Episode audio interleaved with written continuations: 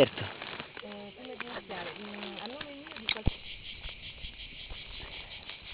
Allora, oggi andiamo ancora un po' più in profondità.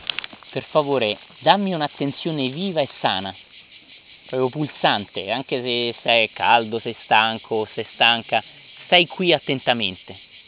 Ricordatevi che una persona ci può aiutare in meditazione tantissimo, ma la primaria cosa è la nostra comprensione, il nostro comprendere, il nostro realizzare, comprendere non intendo a livello intellettuale ovviamente, no? Il nostro realizzare, hm?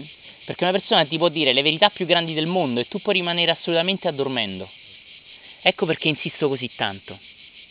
Vedete? Hm? E pensate a Gesù e a Buddha, no? che hanno insegnato delle verità profondissime, le hanno ripetute migliaia di volte le stesse, hm? ma continuamente la gente intorno a loro continuava a dormire. Non lo dico per offendere, eh, per offendere nessuno. C'è una frase molto bella nel Dhammapada dove il Buddha dice una cosa meravigliosa, dice eh, pratica la via risveglio, praticala assiduamente con tutto te stesso, con tutte le tue forze, con tutta la tua attenzione, no? È bellissimo. E dice la misura nella quale sei consapevole, in quella misura sei vivo. È una cosa molto bella. Buddha non ama parlare di misure, no? Ma è vero. Sapete, Socrate dice una cosa molto simile quando dice che una vita inconsapevole non è degna di essere vissuta. No? Ed è molto bello questo. C'è... Noi misuriamo la vita in base alla giovinezza. Quando una persona è giovane pensiamo che sia più viva, no? E poi piano piano pensiamo che quando una persona invecchia tende a diventare meno viva. Se la vita seguisse il suo corso naturale, dovrebbe essere il contrario. Una persona anziana, se ha vissuto bene, dovrebbe essere più viva di una persona giovane, perché dovrebbe essere più libera. Mm? Dovrebbe essere cresciuta interiormente, non solo invecchiata nel corpo. E invece noi che cosa accade? Cresciamo solo intellettualmente. A 13 anni non sono capace di fare il lavoro che faccio a 30, ma da 25 anni a 60 anni faccio più o meno lo stesso lavoro, che evolve semplicemente in termini di clientela, o di programmazione, o di cose di cui mi occupo, ma spiritualmente non cresco neanche un po'.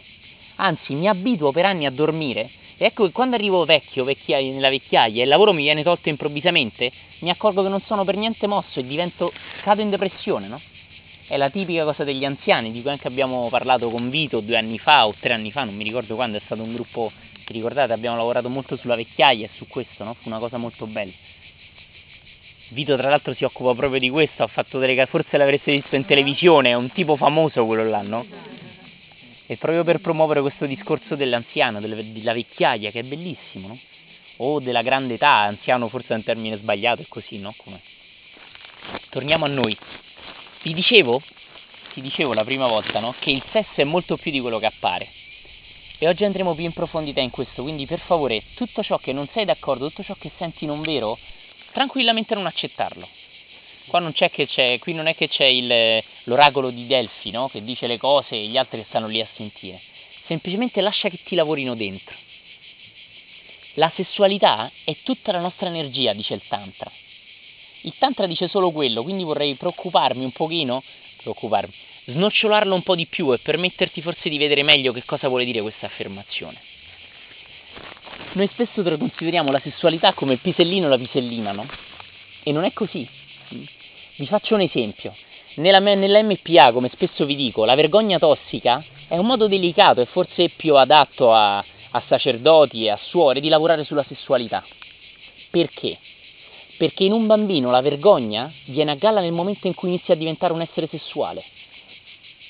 Mm?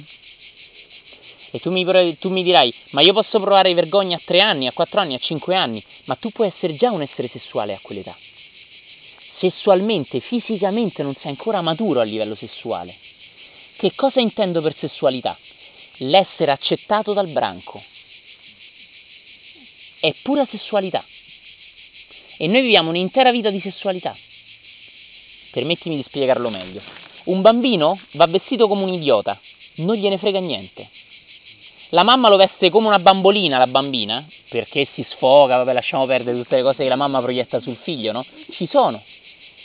E spessissimo le mamme vestono i figli come degli idioti, come delle bambolette o come dei signorini e si vede chiaramente l'ego trip che hanno la mamma dietro al figlio, a seconda di come lo veste. Eh? E gli proietta proprio addosso tutto ciò, anche da come lo veste, da come lo pettina. Eh? Ma adesso torniamo a noi. Un bambino può essere vestito come un cretino, non gliene frega niente.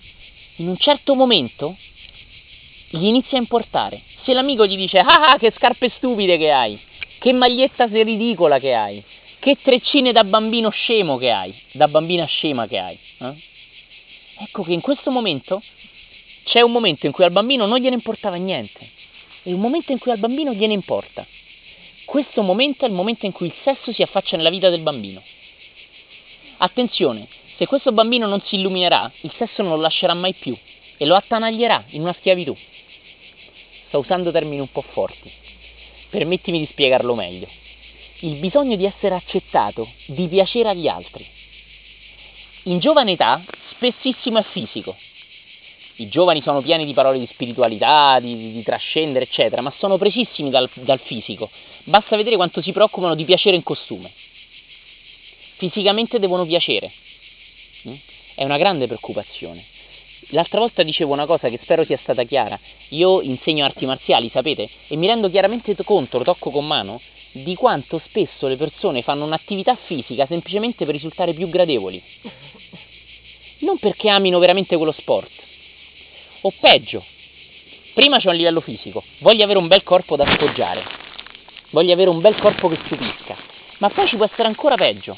Non sono brava a scuola, però sono un campione di rappiattello. Mm? Che cos'è? È ancora un modo per affermarsi. Mi capisci? E tutto questo bisogno di essere accettato e di affermarsi, di essere bravo in qualcosa, io non sono bello ma sono un poeta. No? Il leopardi della situazione. No? Ho la gobba, sono sfigato, non piaccio a nessuno, però sono molto sensibile, anzi sono talmente sensibile che gli altri non mi capiscono. Mi chiudo in una camera e vivo la mia sensibilità, il mondo non è pronto per la mia sensibilità. Bene, che cosa sto affermando al mondo? Voi siete belli, io ho la gobba, voi siete intelligenti, ma io sono più fine e sensibile e intelligente di voi. Sono talmente sensibile che non mi capite. Vi sembrerà strano, ma questa è pura sessualità. Un bambino, quando è ancora innocente, quando non ha ancora sessualità, non sviluppa l'attitudine a dover essere migliore di un altro. Uno sportivo che compete con un altro, per carità, gli sportivi non vi offendete, è sesso, è sessualità è il bisogno di vincere un altro e di affermarsi nel branco. Guardate che io per vedere queste cose ci ho impiegato tantissimo tempo e soprattutto la prima fase della mia crescita spirituale non volevo vederle perché io volevo essere quello che faceva spiritualità, chi se ne frega di queste cose. Quando ero un ragazzo molto giovane, io mi sentivo un samurai. No? Non potevo perdere tempo a andare dietro ai calciatori, in discoteca, non potevo perdere tempo a rimorchiare le ragazze. Io ero un samurai, io dovevo fare meditazione la notte io dovevo rendermi consapevole al più presto. Io avevo le immagini dei maestri, che è uguale come l'immagine del cantante dell'altro adolescente, è uguale, identico. No? Ma grazie a Dio, Dio mi ha regalato una cosa, me ne ha fatto rendere conto, mi ha detto, oh, che cazzo fai, svegliati, scemo. Così non mi raggiungerai mai. Idiota.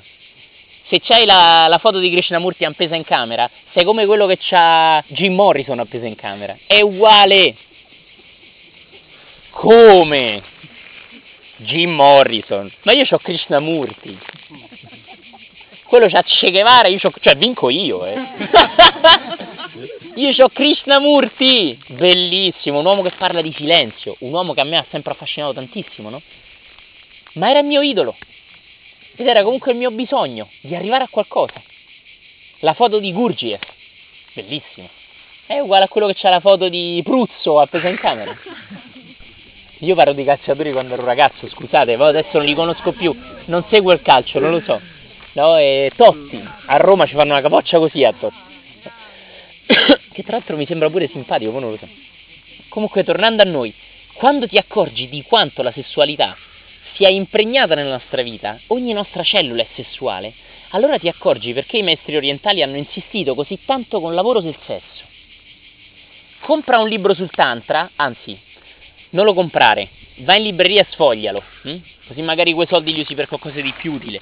E troverai tutte posizioni sessuali, no?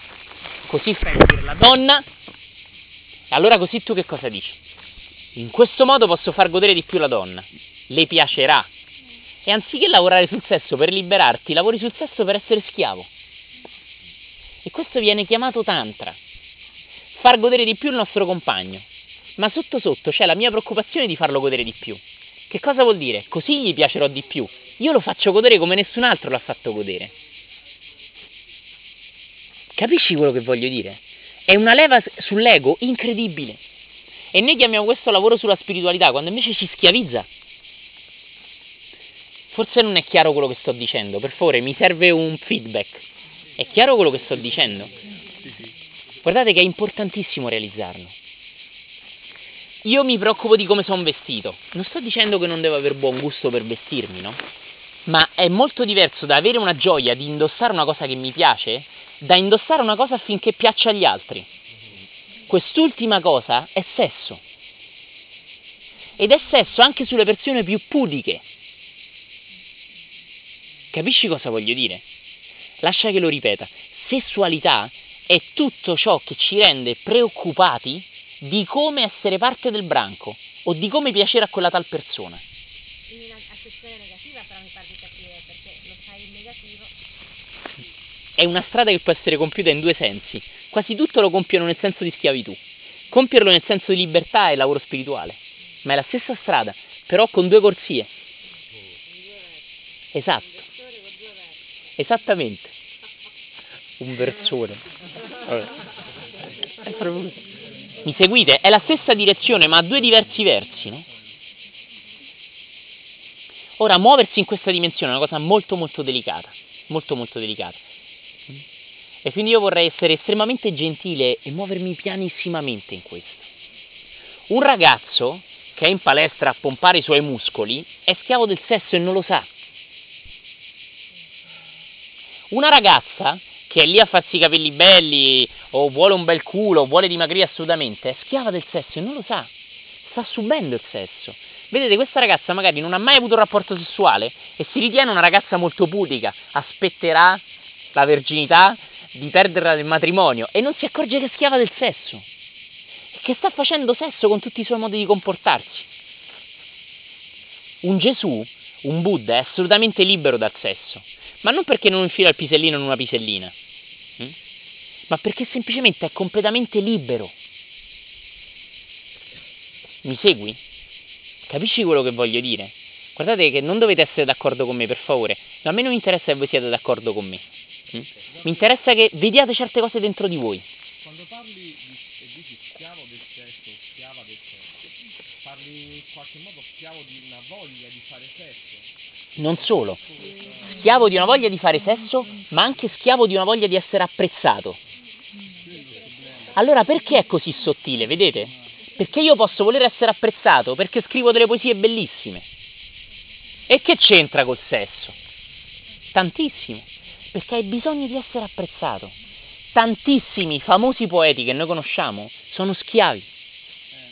Dante Alighieri, sapete che era attanagliato dall'incubo di diventare pa- famoso, di diventare, di affermarsi. Petrarca, sì sì, Petrarca, va bene.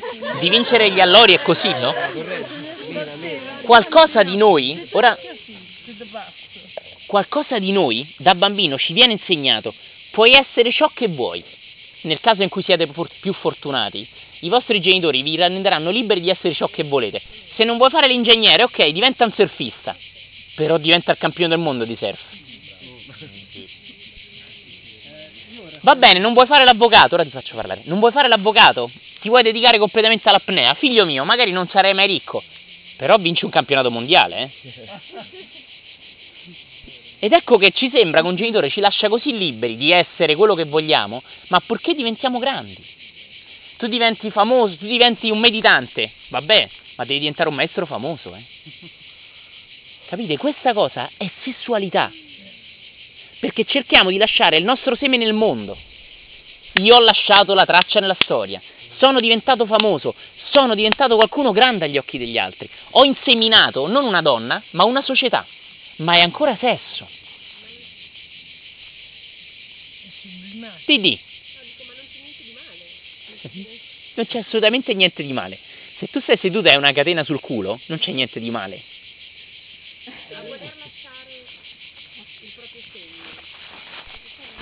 Io non. permettimi di non rispondere a questo, penso che capirai di più andando avanti. Scusa, Pier Giorgio, no, volevo... C'era Frodo che vuole dire una cosa, ora vi faccio parlare, scusate. Per favore, non ribattete su quello che dico io, non ribattete su quello che dicono gli altri, parlate di voi.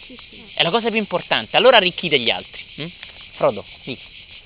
diciamo che questa è un'esperienza che l'ho proprio vissuta pienamente. E, diciamo io quando ero piccolo, verso 12 anni, eh, mi è cominciato a piacere la musica di Vasco Rossi perché sentivo che attraeva e diceva delle cose fighe. E poi ho sentito questi belli assoli di chitarra e ho immaginato me sul palco, senza che sfido che vado dalla ragazza, quella che mi piace, e gli faccio sto mega solo sul palco con sta canzone fantastica. no? E, e allora dico, mo, mo, mo imparo a suonare la chitarra. E ho iniziato a suonare la chitarra. Naturalmente all'inizio tre mesi sta lì, riesci a fare due accordi. E il primo anno me ne sono divertito perché non, non ero un musicista, però stavo là e strimpellavo, cantavo. Frodo, scusa se ti interrompo, vuoi dire, già che me l'hai detto a me, è molto interessante per tutti, perché proprio la chitarra? Eh, perché avevo capito che era un mezzo di potere per attrarre le persone. È una cosa. Mi ha detto questa cosa molto forte e per questo non invito a dirlo. Eh, infatti me ne rendo conto, cioè io ho iniziato a suonare perché così potevo essere apprezzato dagli altri. E poi ho visto che diventavo bravo e da solo andavo avanti e ho continuato a studiare, a studiare. E a un certo punto però me ne sono salito trip. Ho incontrato un maestro bravissimo, ho detto, lui era veramente forte. Detto allora qua devo studiare, voglio diventare un chitarrista serio. E mi sono messo là 6, 7, 8 ore al giorno, solo chitarra. E dopo un anno che facevo così, che avevo raggiunto un buon livello tecnico, ormai erano 4 anni che suonavo, cioè per me la musica era proprio morta. Io la chitarra non, non mi piaceva più. Cioè stavo lì, oddio devo suonare 4 ore, che palle. Tripit, tripit, tripit, tripit, tripit, tripit, tripit. Ah, che- cioè, sentivo Santana, un pezzo stupendo. No, ma quella è una pippa, fa due note. Eh, un pezzo dei Battisti, sì, ma sta roba, cioè questa la fanno tutti, chiunque suona la chitarra, io devo fare una cosa seria, che la gente cioè, devo, devo salire sul palco del formello, devo fare un pezzo che, che devo, cioè, cazzo sto qua 8 ore al giorno, devo diventare una bestia. E lì mi ammazzavo proprio, eh, però non c'avevo più gioia. E a un certo punto ho detto io non posso continuare così. Cioè, com'è possibile? Ho iniziato a suonare chitarra, facevo due canzoni, entravo in estasi, Mo so fa 2000 note e sto qua così. E ho smesso di suonare un anno, vabbè. E mi sono pure dato la colpa, ah, non sono capace, così. E poi mi sono detto, ma io, io non sono un musicista. Per il semplice fatto che non ci ho mai avuto questa passione sfrenata per la musica fin da piccolo. Certo, mi piace, mi piace strimpellare, però non è che ho proprio sta foga che fin da piccolo volevo uno strumento, volevo suonare e volevo fare mezzo musicisti. Detto, io mi devo liberare da questa etichetta, immaginate che io vivo in un paese e tutti mi riconoscono e sono stato il primo ragazzo a essere un chitarrista bravo, a fare concerti, a essere portato insomma pure tutti quelli che contano, ah bravo lui, bravo, suoni, quando è che suoni? E io adesso mi voglio liberare da questa perché la vita mi sta portando da un'altra parte, nel senso che se me lo metto lì per diventare musicista è uno sforzo tremendo. Eh, e questo è proprio un esempio di sessualità. E non solo, per esempio anche col corpo, mi è capitato tante volte di volermi allenare per piacere. E infatti, vabbè, c'ho un bel fisico. Allora, a parte che mi sono sempre fatto un bel culo perché a casa a lavorare e già dei pompi. Però è vero, quando mi alleno penso, voglio diventare più bello. E, e e questo qua, tutto questo, crea una tensione dentro di me che non mi fa godere più di niente. Di niente, addirittura vado a nuotare. Se parto con l'idea vado a nuotare perché mi diventano i muscoli più scolpiti, io l'acqua non me la godo per niente. E ti dirò, ogni tre bracciate devo più aria perché mi, soffrono. Ho tutto teso. Se, se parto così, è, non so, è una liberazione difficile da spiegare. Però certe volte ce la faccio e vado proprio oltre. E se ne va tutta la tensione. E, e sento proprio che non consumo più energia, anzi comincio proprio a arricchirmi, diventa... Potrei nuotare 5 ore di seguito, potrei fare un 5 ore di seguito, o suonare la chitarra tan- tanto di più insomma. E anziché essere uno sforzo è un'energia proprio che sale. Eh, insomma, e, e- questa diciamo è una risposta che volevo da lei. Che quando tu vuoi fare qualcosa per attrarre gli altri, non è che c'è qualcosa di male, il problema è che ti genera una tensione dentro che anziché crescere in quello che fai, diventi sempre più bloccato.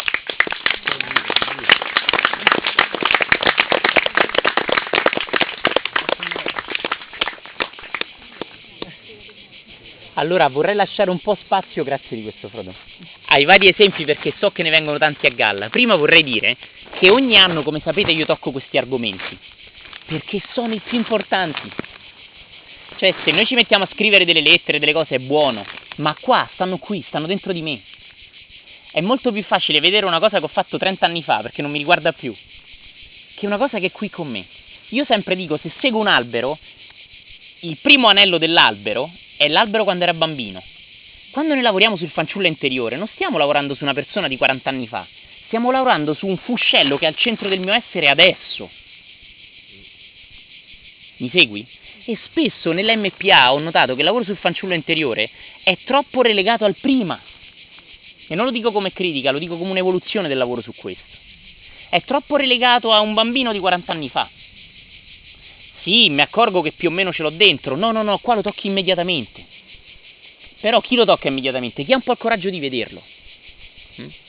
Vedete, Frodo ha aperto la porta a quello anche che facciamo successivamente.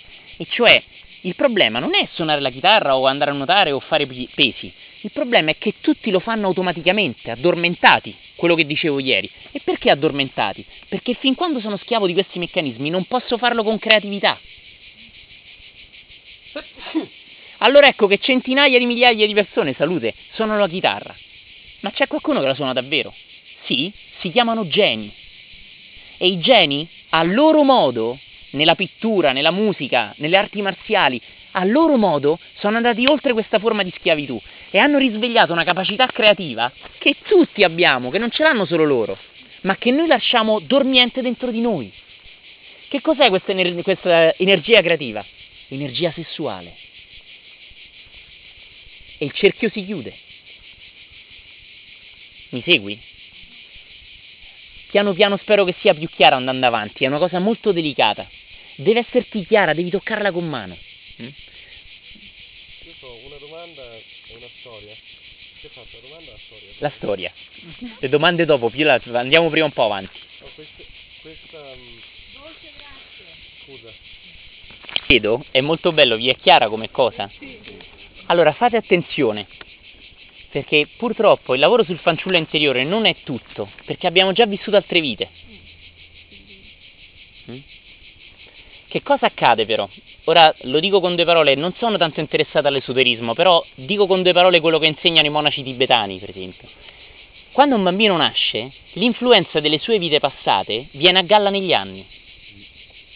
Quindi questo vuol dire che appena nasce, in realtà, è anche libero dalle altre vite. I monaci tibetani non insegnano esattamente questo, sapete? E a seconda della corrente hanno insegnamenti diversi, pure lì, eh? Io rimango colpito dal- dallo sforzo di rendere il mondo tutto di una stessa religione. Tanto appena reso tutto il mondo cristiano vengono fuori i protestanti, gli ortodossi, siamo tutti cristiani? No, 3000 gruppi, è uguale. Mm? E così nei monaci tibetani accade la stessa cosa, no?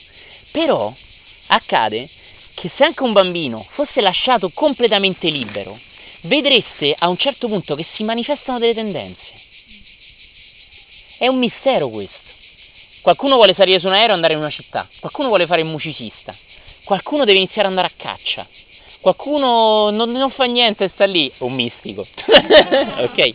Però si manifestano anche nei bambini questi. Ed ecco che in realtà il lavoro sul bambino è il lavoro sui migliaia di bambini che siamo stati. Cioè il lavoro della fanciullezza è un lavoro che non ha a che fare solo con 40 anni fa, ma con 4.000 anni fa.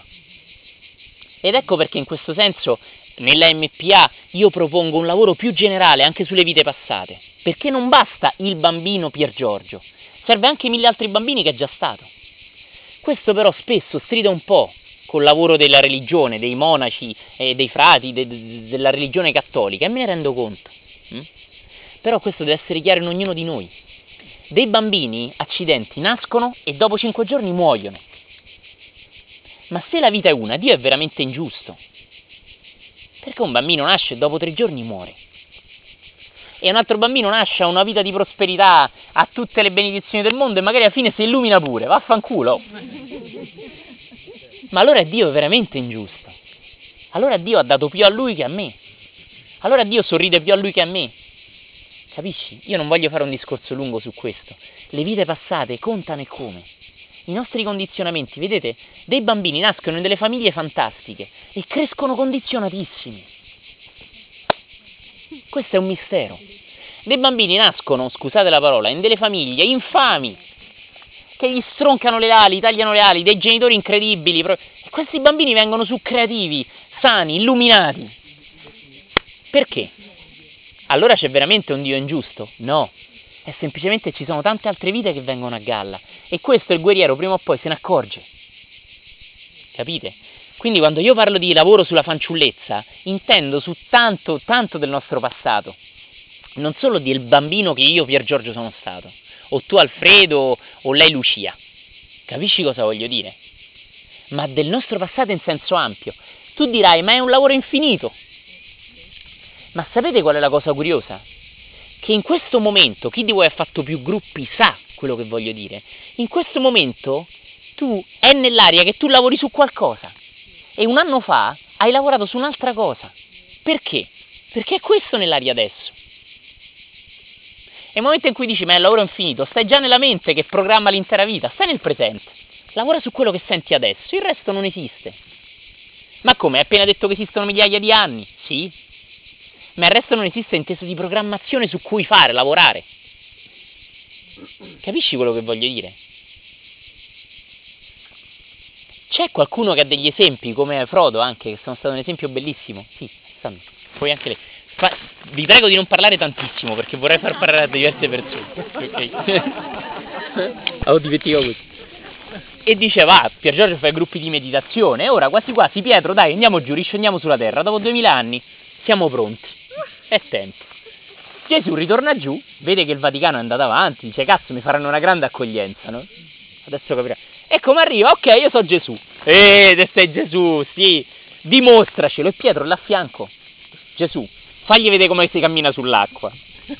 Gesù dice buona idea. Vengono a Porticciolo, si impronta una barca e c'è Pietro in barca che fa il tifo, l'asciugamano sul collo di Gesù, come all'angolo, perché è un ring, è una gara, tutti stanno combattendo la propria gara. Stanno tutti sul ring a combattere. E Gesù sta all'angoletto e c'è la televisione, c'è l'arcivescovo, il papa, c'è pure il Buddha, il Dalai Lama, ci stanno tutti, no? Cazzo, Gesù è tornato, ma nessuno ci crede, no? Stanno lì. Pietro è l'unico che crede a Gesù, gli massaggia i trapezzi, no? Dai. Sei pronto? L'acqua calma come questa mattina. Avete visto? Questa mattina il mare non si distingueva dal cielo. Avete visto che meraviglia? I bambini che guardano. C'è l'acqua calma, perfetto, no? Pietro fa, ma senti un po', ma non è che mi fai scherzetti perché è acqua salata, no? Va, no, no, tranquillo. Gesù sta là, meditazione discesa a zero. Si prepara, si prepara. L'incubo, prima di andare a fare una prova importante, potete vedere la vostra schiavitù in base a quanto siete ansiolitici. Gesù sta là, si prepara, inizia a camminare, mette giù un piede, mette giù l'altro e inizia inesorabilmente a affondare. Pietro lo prende, lo tira su, lo copre. Che figura mi fai fare, Pietro a Gesù? Ma che... E Gesù incazzato nero fa zitto, zitto, zitto. Ma Pietro, io duemila anni fa mica ce l'avevo sti cazzo dei buchi sui piedi.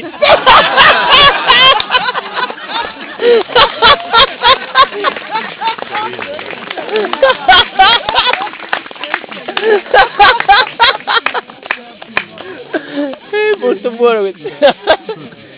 Così, vedete, quando l'essere inizia a perdere la gara, a bucare l'ego, allora inizia veramente a vivere.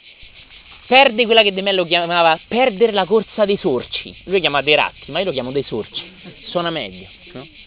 Perdere la corsa dei sorci. Tutti corrono al niente, alla schiavitù. Tutti corrono all'essere migliore di un altro e ovviamente diventano uguali agli altri. Uguali agli altri. Mm? Per cui il mio invito è individua, come ha fatto benissimamente Alessandro, no? La cosa che ti sta affermando Vedete, io in me ho trovato una cosa tremenda e lo racconto sempre nei gruppi, no? La cosa che mi stava affermando era la mia spiritualità. A me, quando ero molto giovane, mi si stava fornendo un piedistallo per essere il maestro e mi sono accorto che era una catena d'oro. È più difficile accorgersi di io sono schiavo della figura del maestro anziché accorgermi che sono schiavo della figura del casalingo. Non lo so, perché magari l'ego è meno gonfio. Capite? Io mi sono accorto che mi si stava offrendo l'opportunità di reincarnare l'immagine del maestro ideale. Immagina Pier Giorgio, immaginalo a 80 anni, non è il maestro ideale, magari con la barba, magari che cammina in un certo modo. Guarda come ci cadevo pieno, pieno, pieno, ci andavo proprio pa, ci cadevo pieno. Un Pier Giorgio a 60-70 anni sarà l'ideale figura di maestro. E le persone non vedono l'ora di attaccarmi l'etichetta. Ho trovato il maestro, adesso no, sono troppo giovane. L'ego delle persone viene sfidato perché sono giovani. Ma se io facessi le stesse cose ma avessi una faccia anziana, sarei il maestro ideale, già lo so. Ma sai quella cosa tremenda? È che io ci cadrei con tutte le scarpe. Me ne sono reso conto. Ed è stato tremendo per me. Perché ovviamente non è spiritualità se io sono schiavo. Capisci? Ed ecco perché continuo a dire di non costruire nessuna immagine di maestro. Perché maestro dovrebbe essere proprio quello che non la costruisce. Ed ecco perché i veri mistici possono essere riconosciuti solo da altri mistici.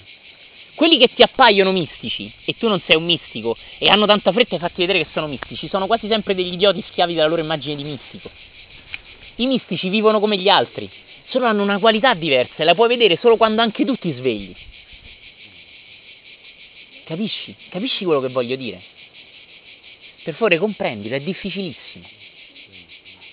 Quando Gesù parla ai propri allievi e dice siate uomini normali, Sapete che i sacerdoti dell'Antico Testamento, mi pare, quando uno è in imbarazzo si fa la treccia con la mano, no? Mi pare, e il capello. I sacerdoti dovevano essere esseri particolari. Nell'Antico Testamento non potevano toccare la donna se aveva il ciclo mestruale, non si potevano inquinare, dovevano essere persone superiori agli altri. Gesù ha introdotto una grandissima cosa e ha detto che il sacerdote, cioè quello che poi è diventato sacerdote, ma la persona di spirito la pressione spirituale, deve essere come gli altri. I maestri zen dicono lo stesso. Prima dell'illuminazione andavo al pozzo e tagliavo la legna. Dopo l'illuminazione vado al pozzo e taglio la legna. Ma come farai a vederlo questo? Milarepa era un mistico, sapete, è stato uno dei grandi santi tibetani o illuminati tibetani, ditelo come volete. E prima di trovare un vero maestro, che è sempre quello che non è un maestro, ricordalo, per favore, non mi fare insistere su questa parola, spero che l'hai capito. Prima di trovare un vero maestro, frequentò dei maestri che gli insegnarono ad avere dei poteri incredibili. La famiglia di Milarepa era stata trattata male dagli zii ricchi e Milarepa da lontano li distrusse con la forza del pensiero. In, trovò un mago, un maestro che gli insegnò a usare le forze sottili, il C a livelli sovraumani, e distrusse la famiglia dello zio da lontano, in meditazione. Mm? Si rese poi conto che non era quella spiritualità. Io penso che Dio gli parlò, gli sorrise, gli disse ora è tempo che ti avvicini veramente a me. E Milarepa incontrò un vero maestro.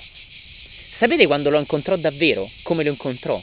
Vide da lontano un uomo che camminava con un sacco sulle spalle, non so se aveva delle mele, in alta quota le mele sono rare, eh? La frutta a 4000 metri non cresce. Quindi avere un sacco di mele è un sacco d'oro. No? Aveva un sacco di frutta e magari lo portava da 3000 metri più in basso. No?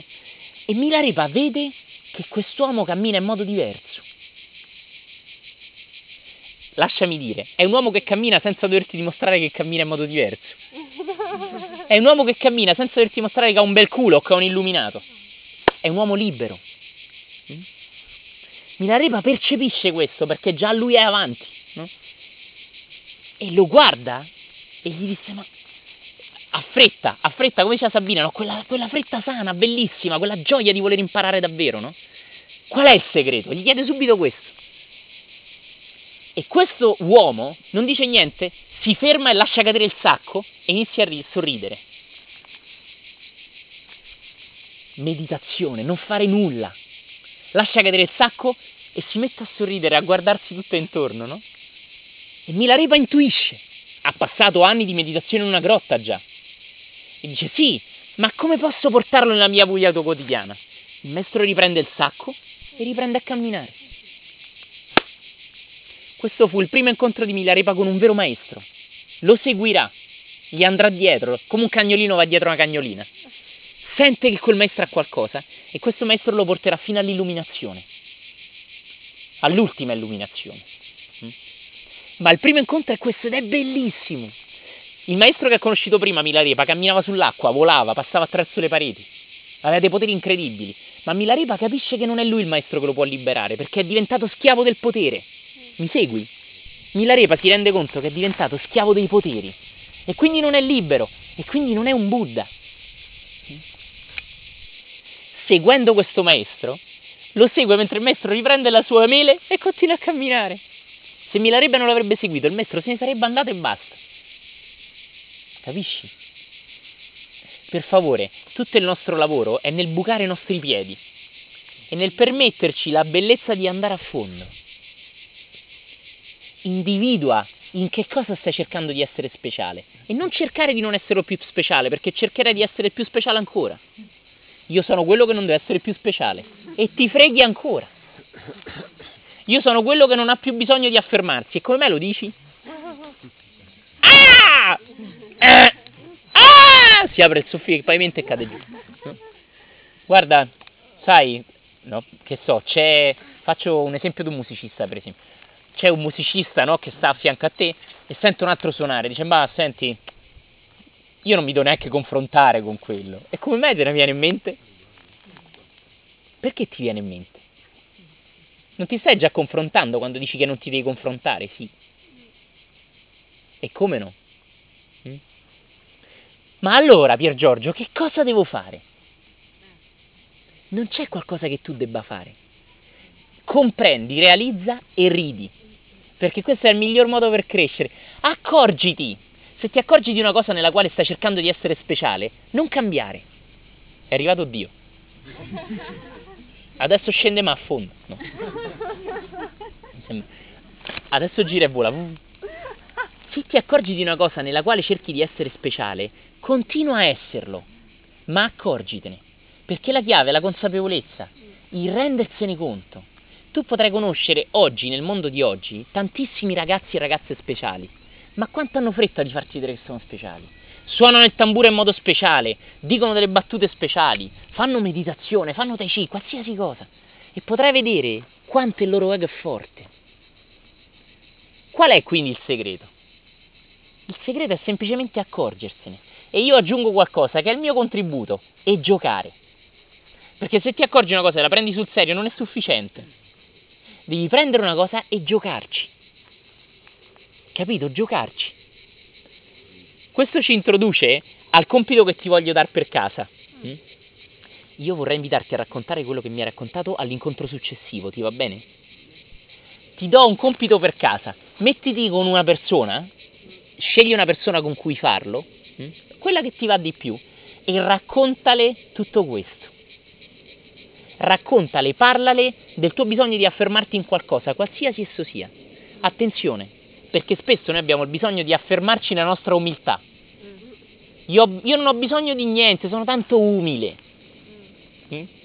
Capisci questo? In paradiso, improvvisamente, Pietro viene scandalizzato perché c'è un salame che vola per il paradiso. Eh, scusate, lo dico meglio, c'è un pisello grosso così che vola. E c'è questo pisello con le ali. San Pietro lo guarda, madonna. Ma questo, ma questo da dove cacchio sbuca?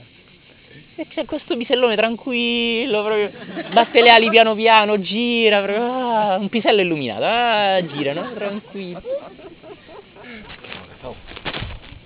E sta lì, improvvisamente, improvvisamente arriva di corsa Sant'Antonio.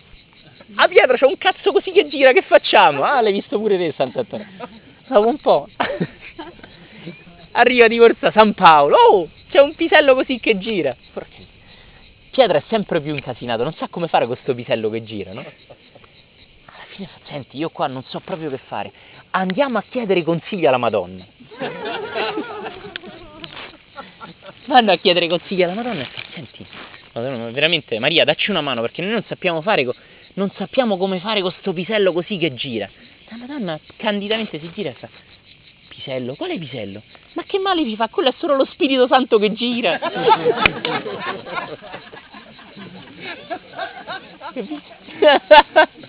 per favore, guarda le cose per quelle che sono. Ok?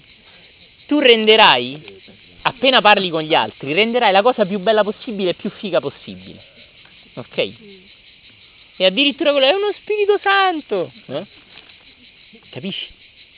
Mi segui? Rendi la cosa così com'è. Accorgiti del bisogno di affermarti in qualcosa e raccontala a qualcuno. Si chiama confessione. Scusate, il cristianesimo l'ha persa. L'ha persa perché tu fai questo, beh, in cambio 10 paternostri.